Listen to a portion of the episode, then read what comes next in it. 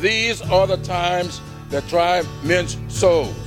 Tyranny, like hell, is not easily conquered. Tell me about it, Congressman. Well, I don't know why I came here tonight. That's why. I got the feeling that something ain't right. Scared in case I fall off my chair. Fighting tyranny is And I'm scary. wondering how I'll get down the stairs. But we'll do it anyway. Clowns to the left of me, jokers to the right. Here I am, stuck in the middle with you. Here I am. Yes, I'm stuck in the From Pacifica. Radio in Los Angeles, this is the BradCast as heard on KPFK 90.7 FM in LA. Also in California in Red Bluff and Redding on KFOI, Round Mountains, KKRN, and Eureka's KGOE. In Oregon on the Central Coast on KYAQ, Cottage Grove's KSO, and Eugene's KEPW. In Lancaster, Pennsylvania on WLRI, Maui, Hawaii's KAKU. In Columbus, Ohio on WGRN, Palenville, New York's WLPP. In Grand Rapids on WPRR, in New Orleans on WHIV, Gallup, New Mexico's KNIZ, Concord, New Hampshire's WNHN, in Fayetteville, Arkansas on KPSQ, in Seattle on KODX, Janesville, Wisconsin's WADR, and Minneapolis, St. Paul's AM 950. KTNF. We also stream coast to coast and around the globe every day for you on the internets, on the Progressive Voices channel, Netroots Radio, Indie Media Weekly, FYI Nation, NicoleSandler.com, Radio Free Brooklyn, Workforce Rising, Deprogrammed Radio, and Detour Talk, blanketing planet Earth five days a week. I am Brad Friedman your friendly investigative blogger, journalist, troublemaker, muckraker, and all around swell fellow and tyranny fighter from BradBlog.com. Thank you very much for joining us today on what is, yes, another historic day in these United States. As the U.S. House held hours of debate, if we can call it that, on Wednesday, as they marched towards the passage of articles of impeachment against the 45th President of the United States, a man by the name of Donald John Trump.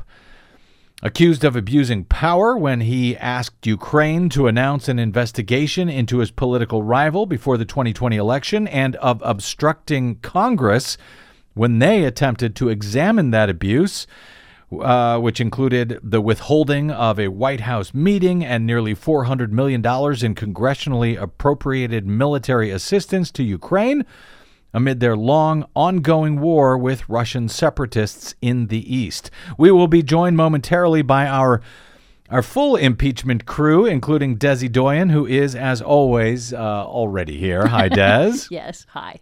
And in just a few minutes, Heather Digby Parton will be here as well for thoughts on Wednesday's historic debate and vote and some of the myths included uh, in the Republican response to it all and to discuss what comes next in the U.S. Senate. After hours of several hours of debate over the rules for the debate over impeachment, U.S. House Speaker Nancy Pelosi opened the debate on the House floor that would lead to the nighttime vote to impeach the President of the United States for only the third time in our nation's history.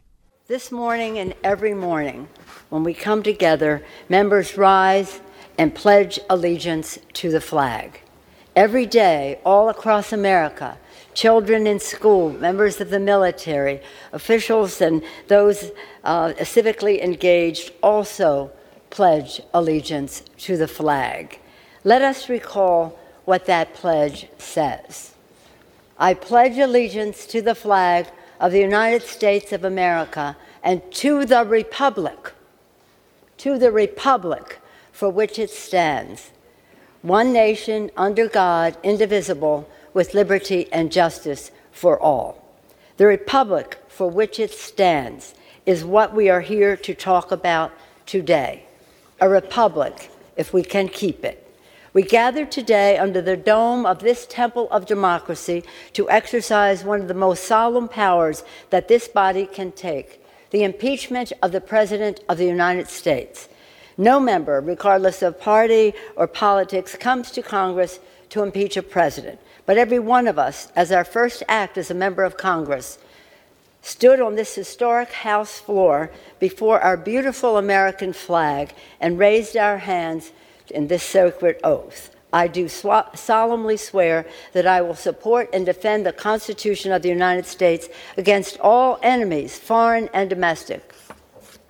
So help me God. For 230 years, members have taken that sacred oath, which makes us custodians of the Constitution. When our founders declared independence and established a new nation, they crafted a system of government unlike one ever seen before a republic, starting with the sacred words, We the people. For centuries, Americans have fought and died to defend democracy for the people. But very sadly now, our founders' vision of a republic is under threat from actions from the White House. That is why today, as Speaker of the House, I solemnly and sadly open the debate on the impeachment of the President of the United States. If we do not act now, we would be derelict in our duty. It is tragic that the President's reckless actions make impeachment necessary. He gave us no choice. What we are discussing today is the established fact that the President violated the Constitution. It is a matter of fact that the President is an ongoing threat to our national security and the integrity of our elections, the basis of our democracy. Hundreds of historians, legal scholars, and formal prosecutors, regardless of party, have stated that the President committed impeachable offenses. Since today is a national civics lesson, though a sad one, I submit these documents for the record and commend them for students to study. Without objection, so order. Thank you, Madam Speaker. What we are discussing today is the established fact that the President, again, violated the Constitution. It is a matter of fact that the President is, again, an ongoing threat to our national security.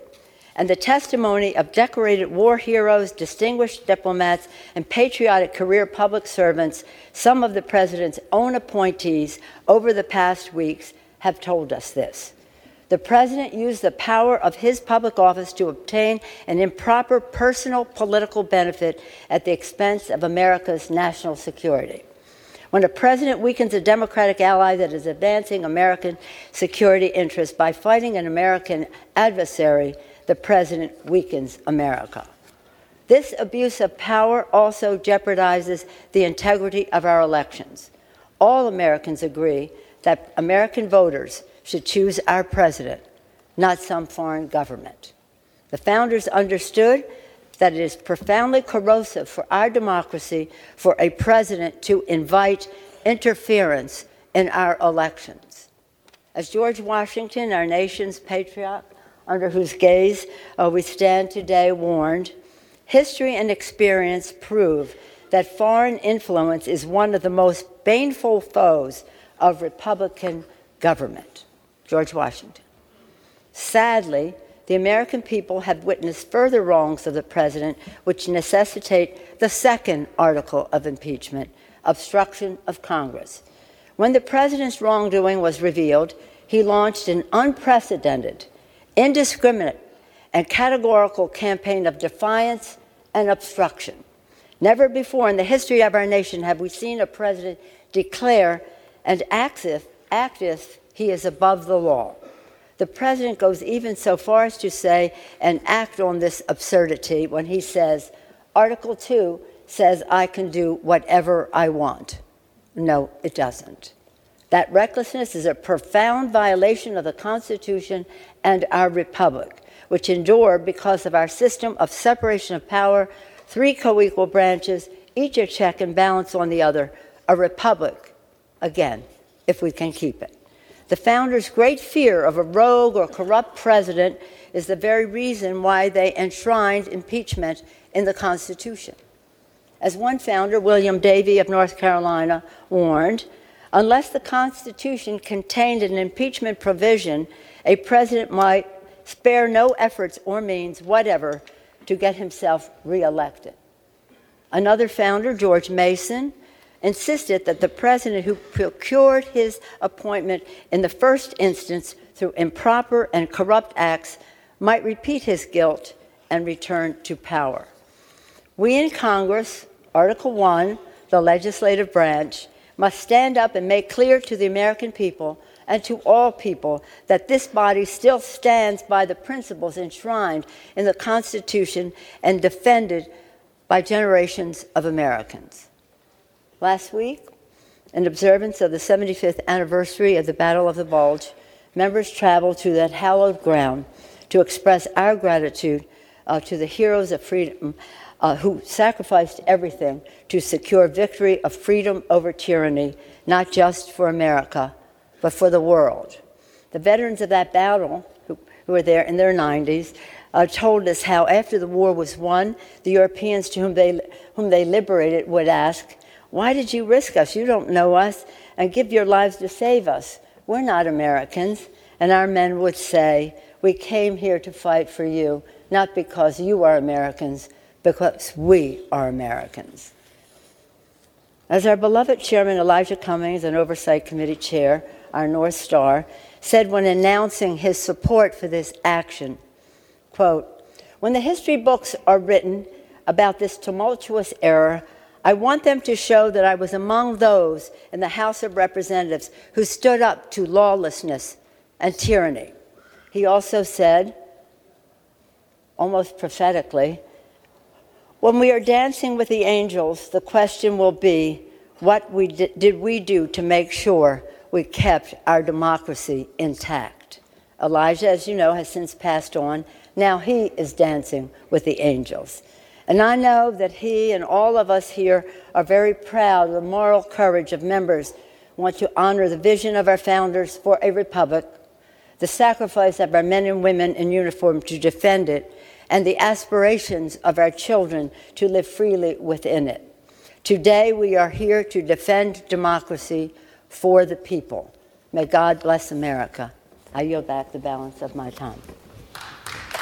Gentlelady is back. That was House Speaker Nancy Pelosi opening debate on articles of impeachment on Wednesday morning in the U.S. House. There was little or no defense of what Trump is actually being accused of in the articles against him from the Republicans. Rather, instead, we heard a litany of grievances from them over the process itself and claims that this is being done only because Democrats hate this president and want to overturn the 2016 election, even though impeachment and removal from office actually does no such thing.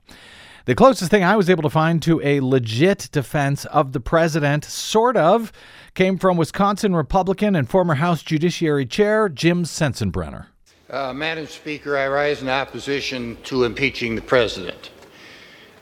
The Constitution says that any civil officer, including the president, may be impeached for treason, bribery, or other high crimes and misdemeanors. Unlike the Nixon and Clinton cases, there are no allegations that the president has committed a crime. We've had almost three years of nonstop investigations. We've had the Mueller report, we've had the Schiff investigation, we've had the Nadler investigation, and at no time is there any evidence that indicates that Donald J. Trump uh, violated any criminal statute of the United States. So, why are we here? We're here because the majority caucus, the Democratic caucus, has been hijacked by the radical left. They have wanted to reverse the course of the 2016 election ever since Donald J. Trump won that election. So let's look at these two phony articles of impeachment. Uh, first of all, abuse of power.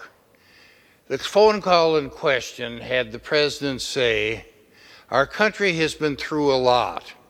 I want you to do us a favor. Not me a favor, us a favor. And there he was referring to our country, the United States of America, not a personal political gain. He was not afraid to let this transcript go public, and he released the transcript almost immediately after the call. Now, the second article, impeachment, obstruction of Congress. It basically says that unless the president gives us everything we want and when we want it, uh, then he's committed an impeachable offense. That's a bunch of bunk. Uh, the president has certain individual and privileges by virtue of his office. Whenever there's been a dispute between the executive and legislative branches heretofore, they've gone to court. And the Supreme Court a couple weeks ago said they would take jurisdiction over deciding whether the president had to comply with one subpoena relating to his tax returns. Now, here the Democrats have been bent uh, to impeach the President of the United States before the court decides this. And this means that there's a rush job to do this. And why is there? Because they want to influence the 2020 elections. And they spent three years doing it. They spent millions of taxpayers' dollars, including the Mueller report, uh, putting together uh, this uh, impeachment. And they also have had this Congress wrapped around impeachment and not doing their jobs until the dam broke this week. Stop this charade, vote no, and I yield back. Yields back. The gentleman from Mr. New York. Speaker, the gentleman from Wisconsin knows full well the president asserted no privileges here. He simply ordered complete defiance of the impeachment inquiry. I now yield two minutes to the gentlelady from Pennsylvania, Ms. Scanlon. That was uh, Democratic House Judiciary Chair Gerald Nadler responding to Jim Sensenbrenner's remarks there, which included, frankly, a whole bunch of lies. But hey, it was the best I could come up with for you. We'll talk about some of those lies with Heather Digby Parton shortly. But as to the response from Donald Trump and the White House today, his administration fumed on Wednesday, according to NBC News, as the House prepared to vote to impeach him, and they prepared in turn for, quote, war over the move. Aides and allies said the anger stems from Trump's fear that impeachment will stain his legacy. Frankly, a stain on his legacy to me seems like it might be an improvement. In all caps, Trump tweeted, so you know he means it, even though a previous White House statement just prior said that he did not plan to watch the House debate. In all caps, he said, Such atrocious lies by the radical left, do nothing Democrats. This is an assault on America and an assault on the Republican Party. He continued, Can you believe that I will be impeached today by the radical left, do nothing Democrats, and I did nothing wrong? A terrible thing. Read the transcripts. This should never happen to another president again. Say a prayer. Trump wrote in one of more than 30 tweets and retweets from his account by early afternoon on Wednesday. He spent most of the morning in the residence, according to White House officials. Upstairs in the White House, televisions were tuned to cable news. White House official told NBC, We are all mad, describing the president's reaction as one of, quote, disbelief that the process had reached this point, and his team as being, quote, angry this is happening. I suspect comments like this from Michigan Tea Party Republican turned independent Justin Amash didn't make them any less angry. Impeachment is about maintaining the integrity of the office of the presidency and ensuring that executive power is directed toward proper ends in accordance with the law. The Constitution grants the House the sole power of impeachment and the Senate the sole power to try all impeachments. We in the House are empowered to charge impeachable conduct. The Constitution describes such conduct as high crimes and misdemeanors, but it, because it pertains to high office and relates to the misuse of that office. We need not rely on any other branch or body to endorse our determinations. We have the sole power of impeachment. In Federalist number 65, Alexander Hamilton wrote that high crimes and misdemeanors, quote, are those offenses which proceed from the misconduct of public men, or in other words, from the abuse or violation of some public trust. They are of a nature which may, with peculiar propriety, be denominated political as they relate chiefly to injuries done immediately to the society itself. End quote. President Donald J. Trump has abused and violated the public trust by using his high office to solicit the aid of a foreign power, not for the benefit of the United States of America, but instead for his personal and political gain. His actions reflect precisely the type of conduct the framers of the Constitution intended to remedy through the power of impeachment and it is our duty to impeach him. That was conservative Michigan Congressman Justin Amash. More where that came from, and Heather Digby Parton joins us next on the BradCast as the President of the United States is finally impeached. I'm Brad Friedman.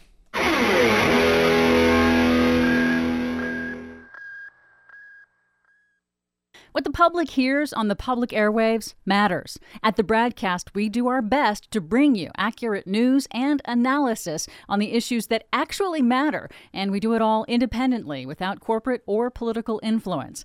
But we can't do it without you, now more than ever. Please help us stay on your public airwaves by going to bradblog.com/donate to help keep us going. That's bradblog.com/donate.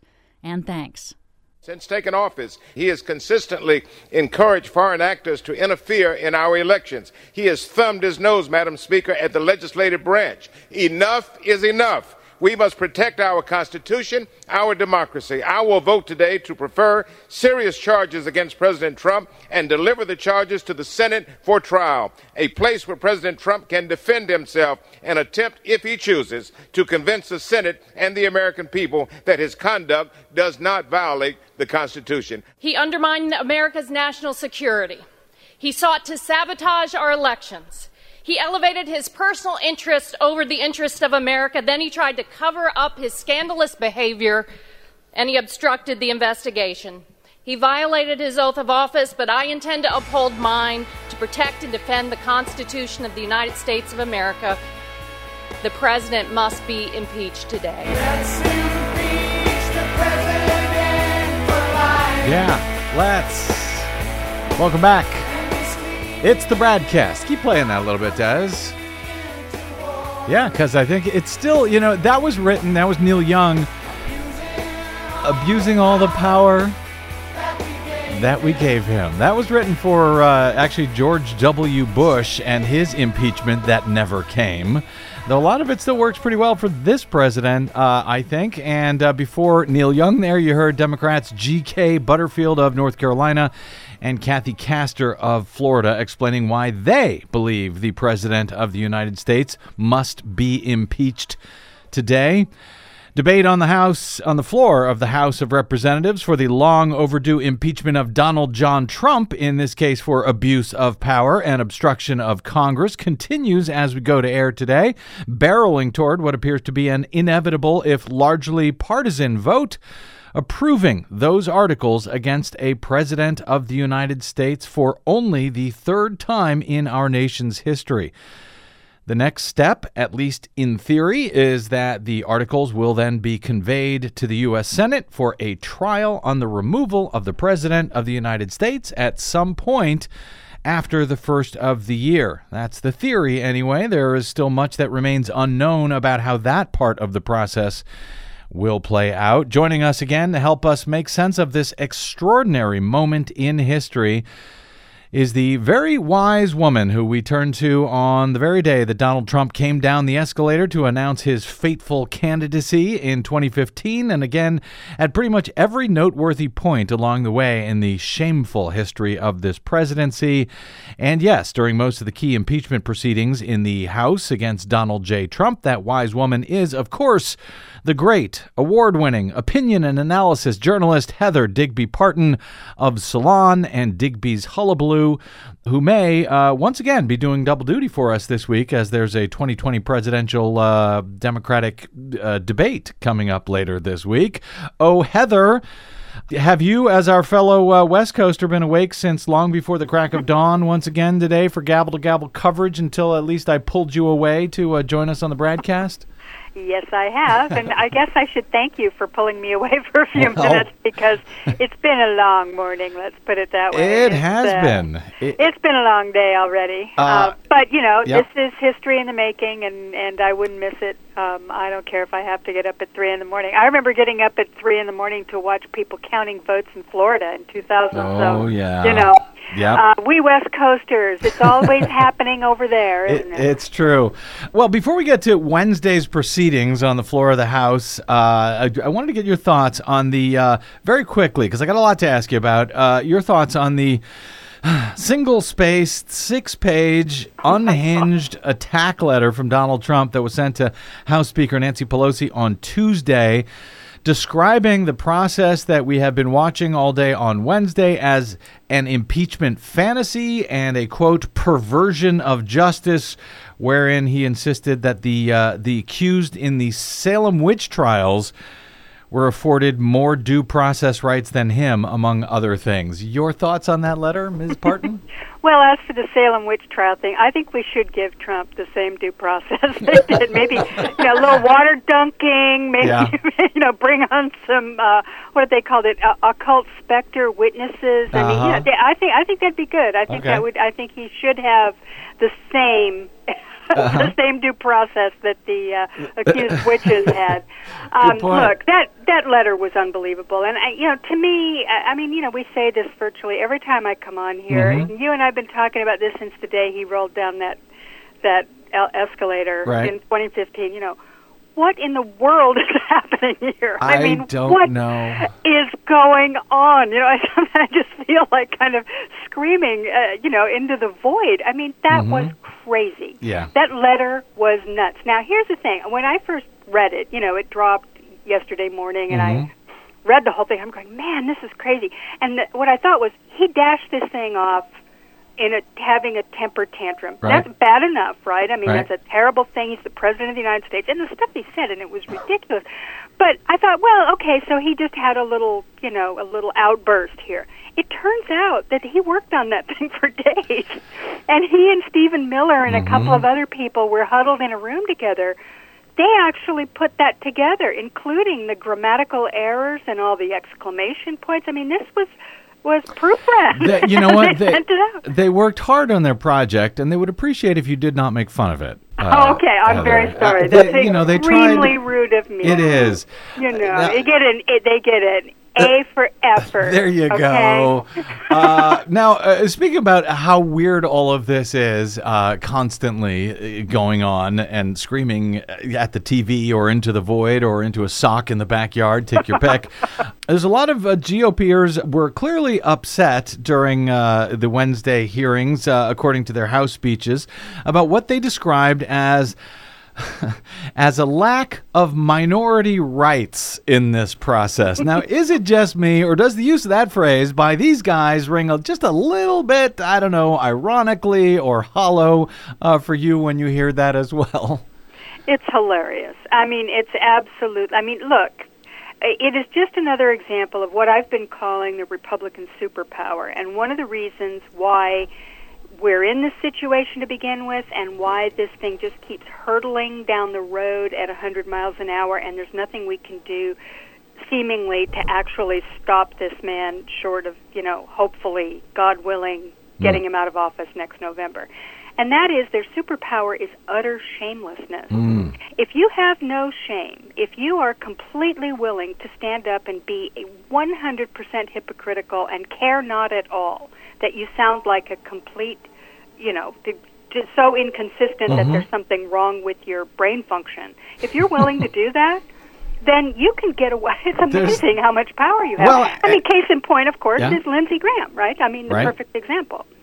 Um, he was in the, you know, he was one of the House managers in 1998. There is a mile of footage of him saying all these things about the Constitution and how you have to keep an open mind and you know, I, blah blah blah, the rule of law.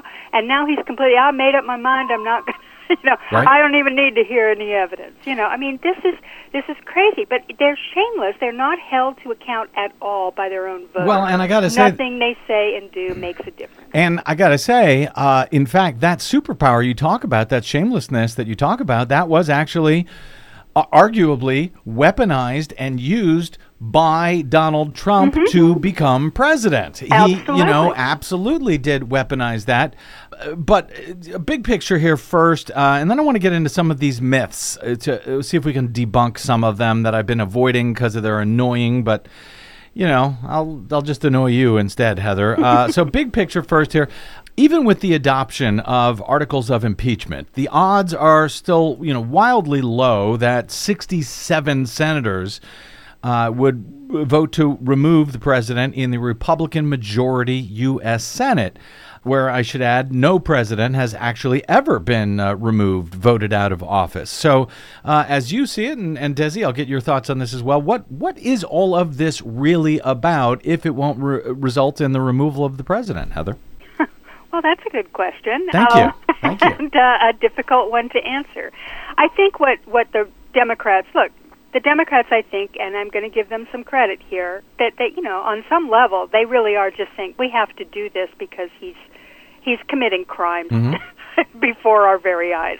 And you, if you don't say something, if you don't at least stand up against it, Mhm. regardless of whether or not they are so uh, blinded um, in their loyalty to him that they will refuse to remove him from office, this has got to go on the record. There has to be some sense that in this country, this is not how uh, you know most people um, you know believe we should operate, and it's not constitutional. So I, I mean, I will give them credit, and Yeah. I think you know we've seen some of these you know so-called frontline um, Democrats who Mhm. I think. Had they wanted to vote against this, Nancy Pelosi has a cushion there. Mhm. It, it, they could have done it, and Yeah. from all everything that I read, she was not whipping that hard. She was giving them some room to do it if they really felt they needed to. And and you know, two there are only two who, so far, So far. who have said that they'll vote Against. against, it, and one and a, I guess there's one half. He's going to vote against one of the articles and not Right. another one. The guy from Maine. In any case, I'm I'm surprised because I honestly did think we'd see some defections. Usually, you do with Democrats. There's always some that are in these Republican districts or in these swing districts Yeah. where they feel vulnerable.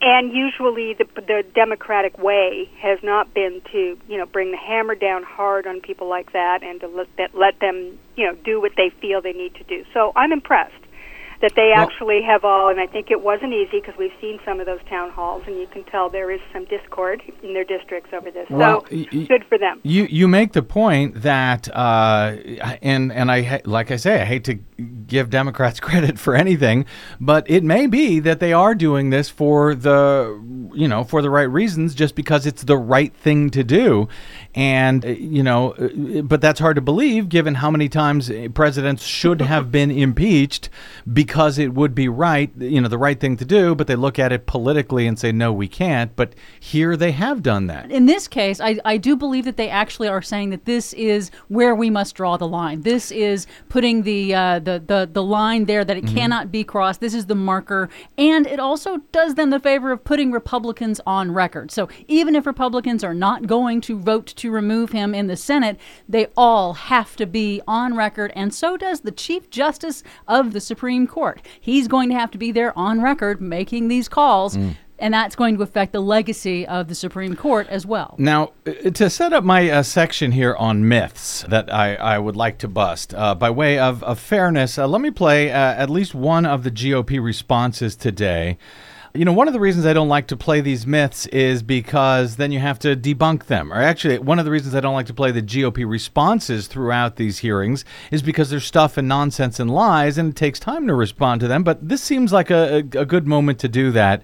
And, and as crazy as this one sounds, uh, I- I could have selected another dozen or so, not unlike this one. So let me play this in full, and then I'll offer you, uh, uh, uh, Heather, the uh, the softball tee up the softball uh, response here. This is Clay Higgins, Republican of Louisiana, at uh, Wednesday's uh, impeachment debate in the floor of the House. I have descended into the belly of the beast.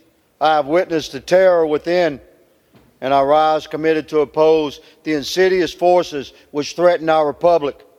America is being severely injured by this betrayal, by this unjust and weaponized impeachment brought upon us by the same socialists who threaten unborn life in the womb, who threaten First Amendment rights of conservatives, who threaten Second Amendment protections of every American patriot, and who have long ago determined that they would organize and conspire to overthrow President Trump. We don't face this horror because the Democrats have all of a sudden become constitutionalists. We're not being devoured from within because of some surreal assertion of the socialist newfound love for the very flag that they trod upon. We face this horror because of this map, This is what the Democrats fear. They fear the true will of we, the people. They are deep establishment, D.C. They fear.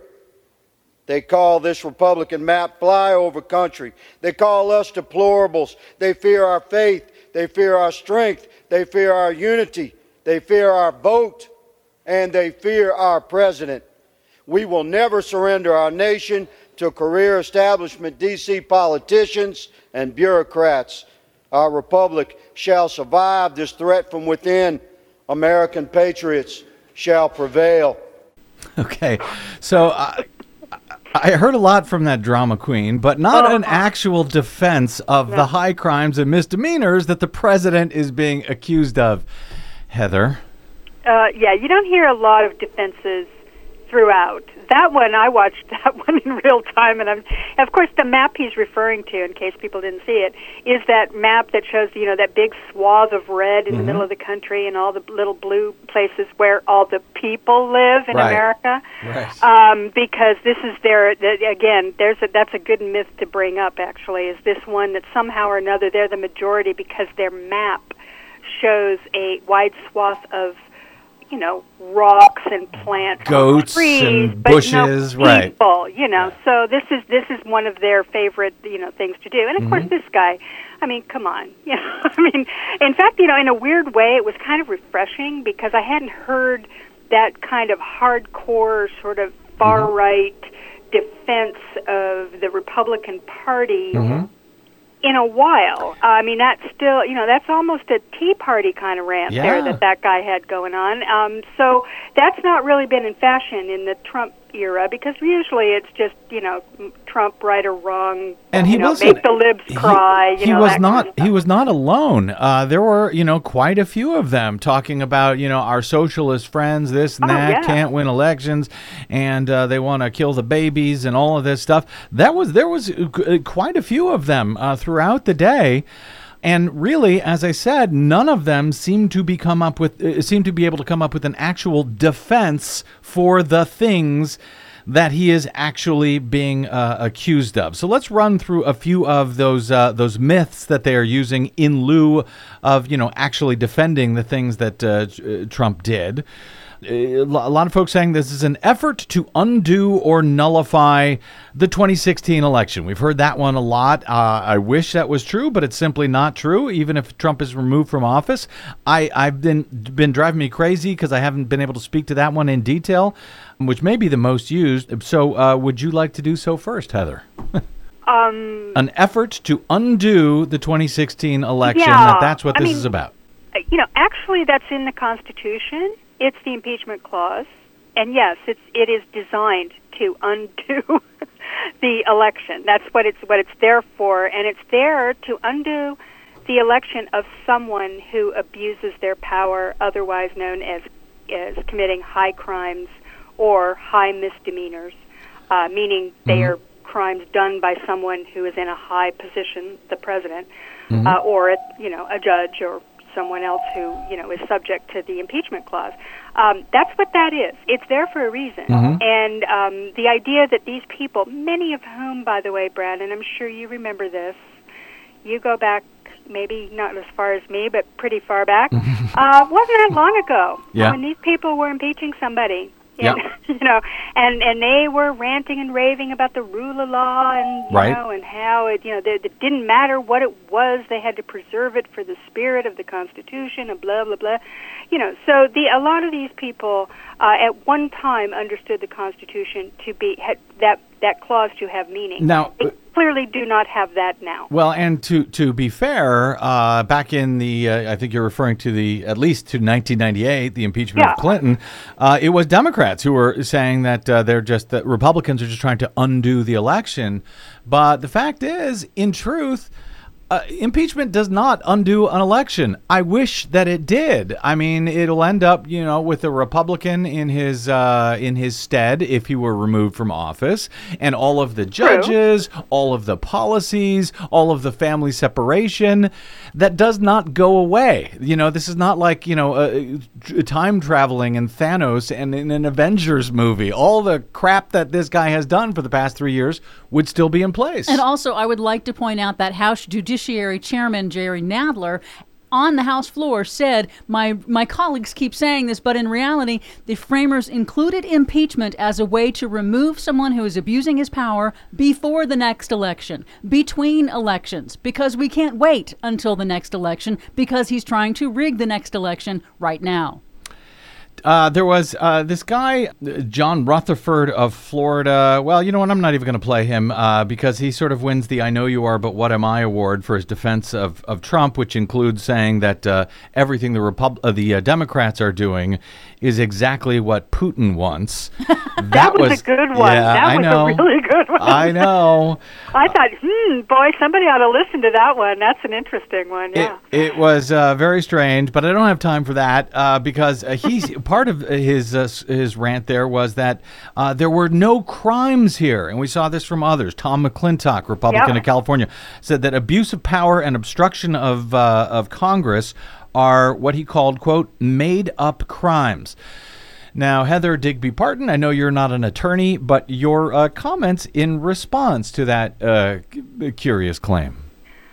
Well, you know, look, this idea that that, that number one, it, the, the impeachment clause, very specifically did not say. Well, they didn't even have a criminal code at the time it was written, Mhm. and it wasn't meant for that in any case. And I mean, truly, when you look at the and, and you know, we've heard a lot of constitutional scholars over the last month or so making this case over and over and over again that the founders were really, really concerned about a a you know an executive in there. You know, they it wasn't like a parliamentary system where you could call an election, for instance. You could lose. You know, that uh, you that we had these set times for elections, Right. and there had to be something you could do for an executive who was in, in particular um, abusing their office for personal gain and specifically perhaps using their office um, to to you know work with a foreign power in some way for Mhm. their personal gain or for you know in some kind of a treasonous capacity.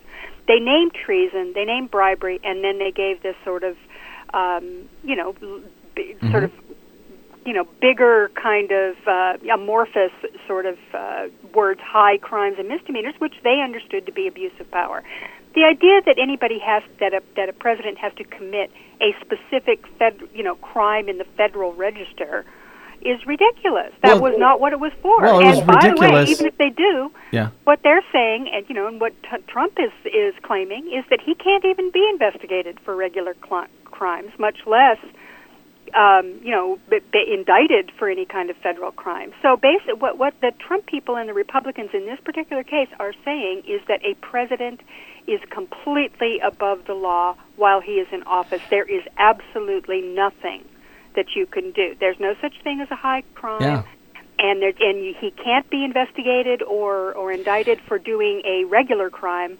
So basically, he can do. Donald Trump says this out loud. I can do what I want. That's that's the theory. But of course, it only applies if you're a Republican. Because if there was a Democrat, it'd be completely different. Well, oh and my that's- God. well, that's- 1998, for example. Well, I mean, and that was a that's- civil case. Th- that's what's uh, so amazing about so much of this because they know they know that the things that they are saying are simply not true. I mean, I don't I don't know about Yeah. that Clay Higgins guy who was talking about the belly of the beast. He may just be a lost cause, but most of these people clearly know that this cannot be true because they've made the case. They've been making the case for years. They made it under Obama. Oh, this is tyranny, you know, under uh, uh, uh, Bill Clinton.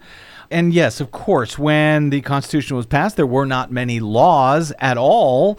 So, eh, you know, they had that sort of the catch all high crimes and misdemeanors.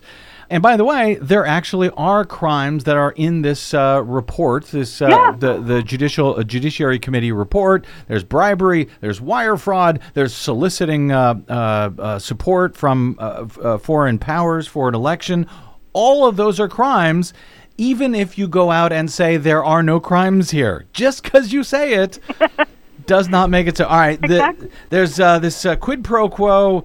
It, it can't be quid pro quo. It can't be bribery. It can't be a pressure scheme because the Ukrainian president Zelensky himself, as well as his chief of staff, apparently have said that Zelensky did not feel pressured on that phone call. Well, that seems to be an airtight case. Heather, uh, no crime. Mhm. He said so himself. Right. And by the way, you know, it's like, you know, the way he said it. I don't know. Do you remember watching that that uh, that press conference at the UN when when Zelensky was sitting there? You know, oh no, it was fine. Really, I I, I had no problem. I, I seriously, I mean it. Yeah. You know, I mean that is obviously he he is desperate to not make an enemy of the president of the United States and trying very hard to maintain some kind of relationship because he has Russia actually, you know, invading his country. Mm-hmm. And it, there's been plenty of reporting in the last couple of weeks that, you know, they are really very, very concerned because Trump didn't just do that. It wasn't just that. Even in recent days, they were expecting that he was going to, that, you know, that the they were anticipating that they had this meeting. The Ukrainian leadership had a, a meeting with the Russian leadership, mm-hmm. Vladimir Putin, to try and discuss what was going on on the border there, and you know, try maybe try and you know come up with some kind of a, a settlement. And Right. they needed desperately for Donald Trump to you know make a comment, even a tweet that indicated that he was on their side. Right. Not only did he not do that, Yep. he met with the foreign minister Lavrov in the White House, a meeting which the Ukrainian president still desperately would Still like has not gotten. And that's and they watched all this, and there is something, you know, they're starting to think maybe it doesn't really pay. No matter what they do, no matter how much they agree, no matter how far they go, it's not really going to be good enough. I mean, and this was something that Bill Taylor, one the ambassador to Ukraine, brought up in his uh, in those famous uh, Mhm. you know WhatsApp text messages Right. in which he said my concern is is that they'll agree to do all this stuff and then we won't deliver and that is exactly what's happening. Yeah, and they never did deliver that White House meeting that Zelensky uh, so much wanted, and uh, and that's something uh, that's another myth that they sort of have been the Republicans have been sort of passing over, saying, well, he got everything he wanted, he got the money, he got the. No, actually, he still has not received that White House meeting. Let me do one more here uh, before I want to take a quick break and come back and talk about where we go moving forward from this. So, very quickly, uh, and this needs to be responded to the claim that Donald Trump is being impeached for doing exactly what Joe Biden did, but Joe Biden was worse. This was uh, Steve King of Iowa and others made this case that Joe Biden withheld $1 billion from Ukraine while the uh, uh, while he was vice president, unless the Ukrainian prosecutor investigating his own son was fired. Now, there's a whole bunch of lies in what I just said, but I'll let you uh, unpack them if you wish, Heather. sure. I mean, the the timeline is all off on that. It is true that Joe Biden went to Ukraine uh, back in what was it, 2014, I guess, and Mhm. he said, you know, he uh, told them that they needed to fire this corrupt prosecutor uh, in order to, uh, you know, get the, um, you know, the aid that they were entitled that they were supposed to get. Now, he was speaking on behalf of the entire Western Alliance in doing this because this prosecutor was completely out of control. And by the way, this prosecutor had dropped the case sometime before against the uh, Hunter Biden. Hunter Biden, yeah. Two two years, two years Two earlier. years before, yeah. I mean, this is like this was not a case that was ongoing at that time. So they- the, the idea that somehow or another Biden was doing his son's bidding there is completely absurd. And you know, can I just ask you something? Th these people say this stuff, and they sound very sincere in their belief. Uh, do they, are they are they just dumb? Do they not know that this is wrong? No, I think they're are corrupt. they just lying? Well- I think they're corrupt and lying, personally. Well, it's a tough call. Are you stupid or lying? I mean, that's really the question for a lot of these people. A lot of them, I think, don't know because they hear this stuff repeated over and over again. By the way, it was not $1 billion in aid. Right. It was $1 billion in loan guarantees. It wasn't even going to cost us anything. And the criticism was that that prosecutor needed to be fired because he was not tough enough on corruption. Right, and That's Biden, exactly right. And, and Biden was doing this as official government, national U.S. policy. He was doing it in public. Trump was doing it in secret for his own personal benefit against official national U.S. policy. Let's take a quick break here and we'll come back with uh, Heather Digby Parton and, of course, Desi Doyen uh, as our special impeachment coverage continues on Impeachment Day in the U.S. House as articles of impeachment are adopted, passed on the House floor against the President of the United States for the third time in American history. I'm Brad Friedman, and you are listening to the BradCast.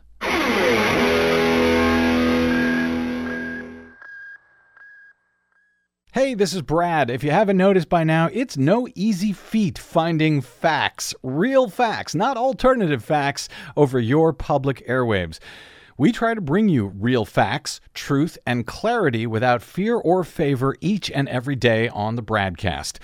But we need your help to do it, and that help is needed more now than ever. Please stop by bradblog.com slash donate today.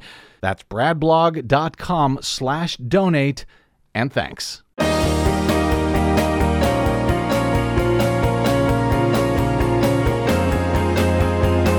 All right, welcome back to the BradCast. Brad Friedman from BradBlog.com. We are back with our uh, our impeachment crew on this historic day. That would be, of course, Desi Doyen, as ever, our uh, producer here, and our impeachment uh, hearing and debate uh, wing woman, Heather Digby Parton.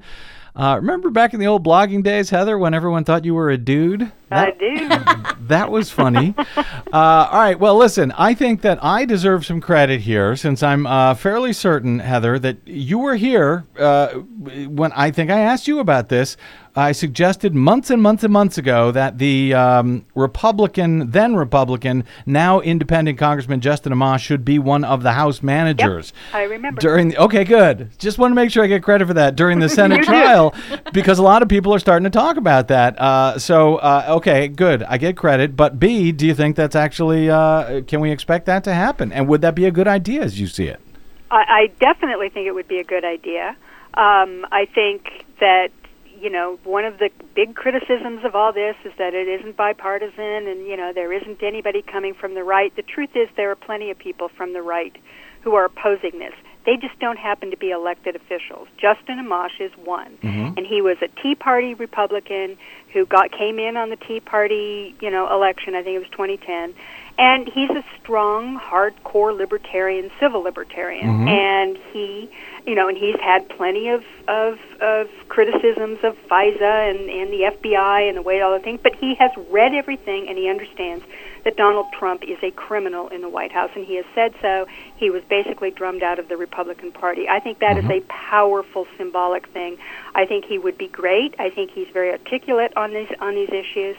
However, I know that being a House manager in an impeachment trial is, you know, used to be once in a century Mhm. that that would Right, happen. right. Uh, but now I guess it's every 20 years or so. But it's a very, it's a big perk for anybody. So there are Democrats, I'm sure, who are lining up and putting a lot of pressure on Nancy Pelosi. But there's, th- I think there's like a lot of them. Isn't there like 20 impeachment managers? Yeah, there are. Surely I mean, I there's think room think for him. You can fit him in, and also, you know, Pelosi has said, "Look, we're very concerned. We want to have diversity, both regional, and we want to have regional, and we want to have, you know, ethnic and racial and gender diversity, et cetera, et cetera," which makes sense. But you know, Amash is a good. He's from the Upper Midwest. You know, uh, he's up there from Michigan, Yeah. and he's, you know, one of those comes from that kind of you know Rust Belt sort of sort of uh, district that I think sh- you know could be well represented there, and he's you know a Republican. So talk about diversity. Yeah, well, I think that- it's a great idea, and I think you know look, this is the, there's drama is involved in this, Mhm. and uh, I don't think there's anything wrong with thinking along those lines. And you know, one of the things I've been writing about this lately is this idea of you know how do you persuade people who've been so propagandized that they honestly no longer ha- are in touch with reality? How do you how do you change people's minds? How do you make them look Mhm. at something differently? And one of the ways that you can do it is through a trusted interlocutor. Mm. If you ha- can find someone on their side, you know, like I think maybe you know, Amash in this case, or people. I just wrote a piece uh, to you know the, today about um, Andrew Napolitano. Yeah. Um, there are those voices that, and I'm, I don't think they can penetrate most, right? I mean, I think a lot of this is just tribalism, but and, and Trump cult, you know, Trump Cultism, cultism, yeah. yeah, cultism. But there are a few people on the margins, people in some of these suburban districts, you know, people who you know may you know, be uh, have their minds opened a little bit by listening or seeing someone like Amash make the case. So And- I'm all for it. Yeah, and indeed, uh, since you mentioned Napolitano, he had uh, he's got a piece out on uh, Wednesday in the right wing Washington Times. Yep. He's a Fox News host, whatever, um, and he says it is undisputed that Donald Trump abused his power.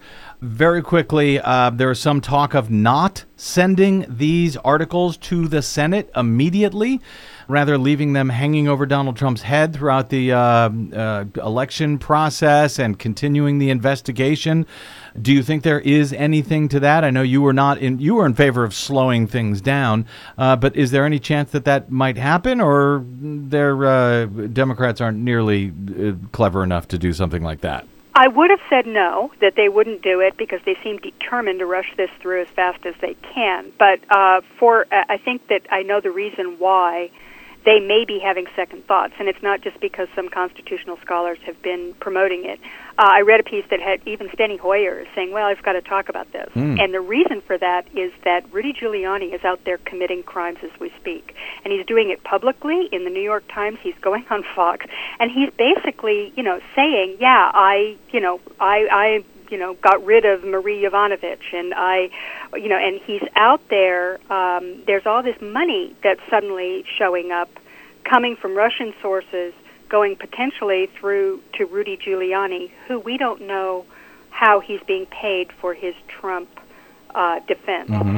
This is something that's happening right now as we speak, and I am guessing, and this is totally my speculation, I could be way off, but I'm guessing that because this stuff is all bubbling up right now, and the president is not in any way distancing himself from Rudy, he's retweeting him and ta- saying he's a great guy and he's doing it out of love, et cetera, et cetera, that I have a sneaking suspicion that the Democrats are thinking, hmm, maybe we ought to just wait a little bit and see what else happens Mm. here, because there may be something much more, you know, much more of a smoking gun coming out of this Ukraine thing. And you know, I mean, they're not stopping. They're doing it. It, that does not. They haven't even, Yeah. you know, calmed down for like, you know, maybe we wait until the impeachment. Well, because that, that would it, that would know? be an admission that they were doing something wrong, and they feel that they have absolutely any right they uh, want to do this, and so they are going to not, uh, you know, they're going to not stop. They don't want to admit that they were wrong in any way, shape, or form. So they will uh, they'll keep digging this hole. I think. Um, Yeah. All right, we got to get out here. Uh, Heather, will you be joining us uh, for debate coverage later this Oh, week? It- sure. It, does look like it is uh, actually happening now that the uh, strike has been called off at Loyola Marymount out here in uh, in Los Angeles. So we'll talk to you in a few days uh, in a. Um, in a brief post-impeachment world, I guess, or pre-impe. I'm not even sure how this works. I can't even keep up. But you can keep up with Heather Digby Parton at salon.com and, of course, at her own great blog, Hullabaloo, which is digby'sblog.blogspot.com, and on the Twitters at Digby56. Thanks, Heather. We'll talk to you soon. My pleasure. Happy impeachment, everybody. Okay, also my thanks to Desi Doyen, our producer. Thank you very much. And to all of you for spending a portion of your day or night with us. If you missed any portion of today's program or any other, download them anytime for free at bradblog.com. That is made possible thanks to those of you who stop by bradblog.com slash donate to help us do what we try to do every day over your public airwaves. bradblog.com slash donate. Drop me email if you like. I am Bradcast at bradblog.com and on the Facebooks and the Twitters, I am the Brad Blog. That is it. Until we meet again tomorrow, I'm Brad Friedman. Good luck, world.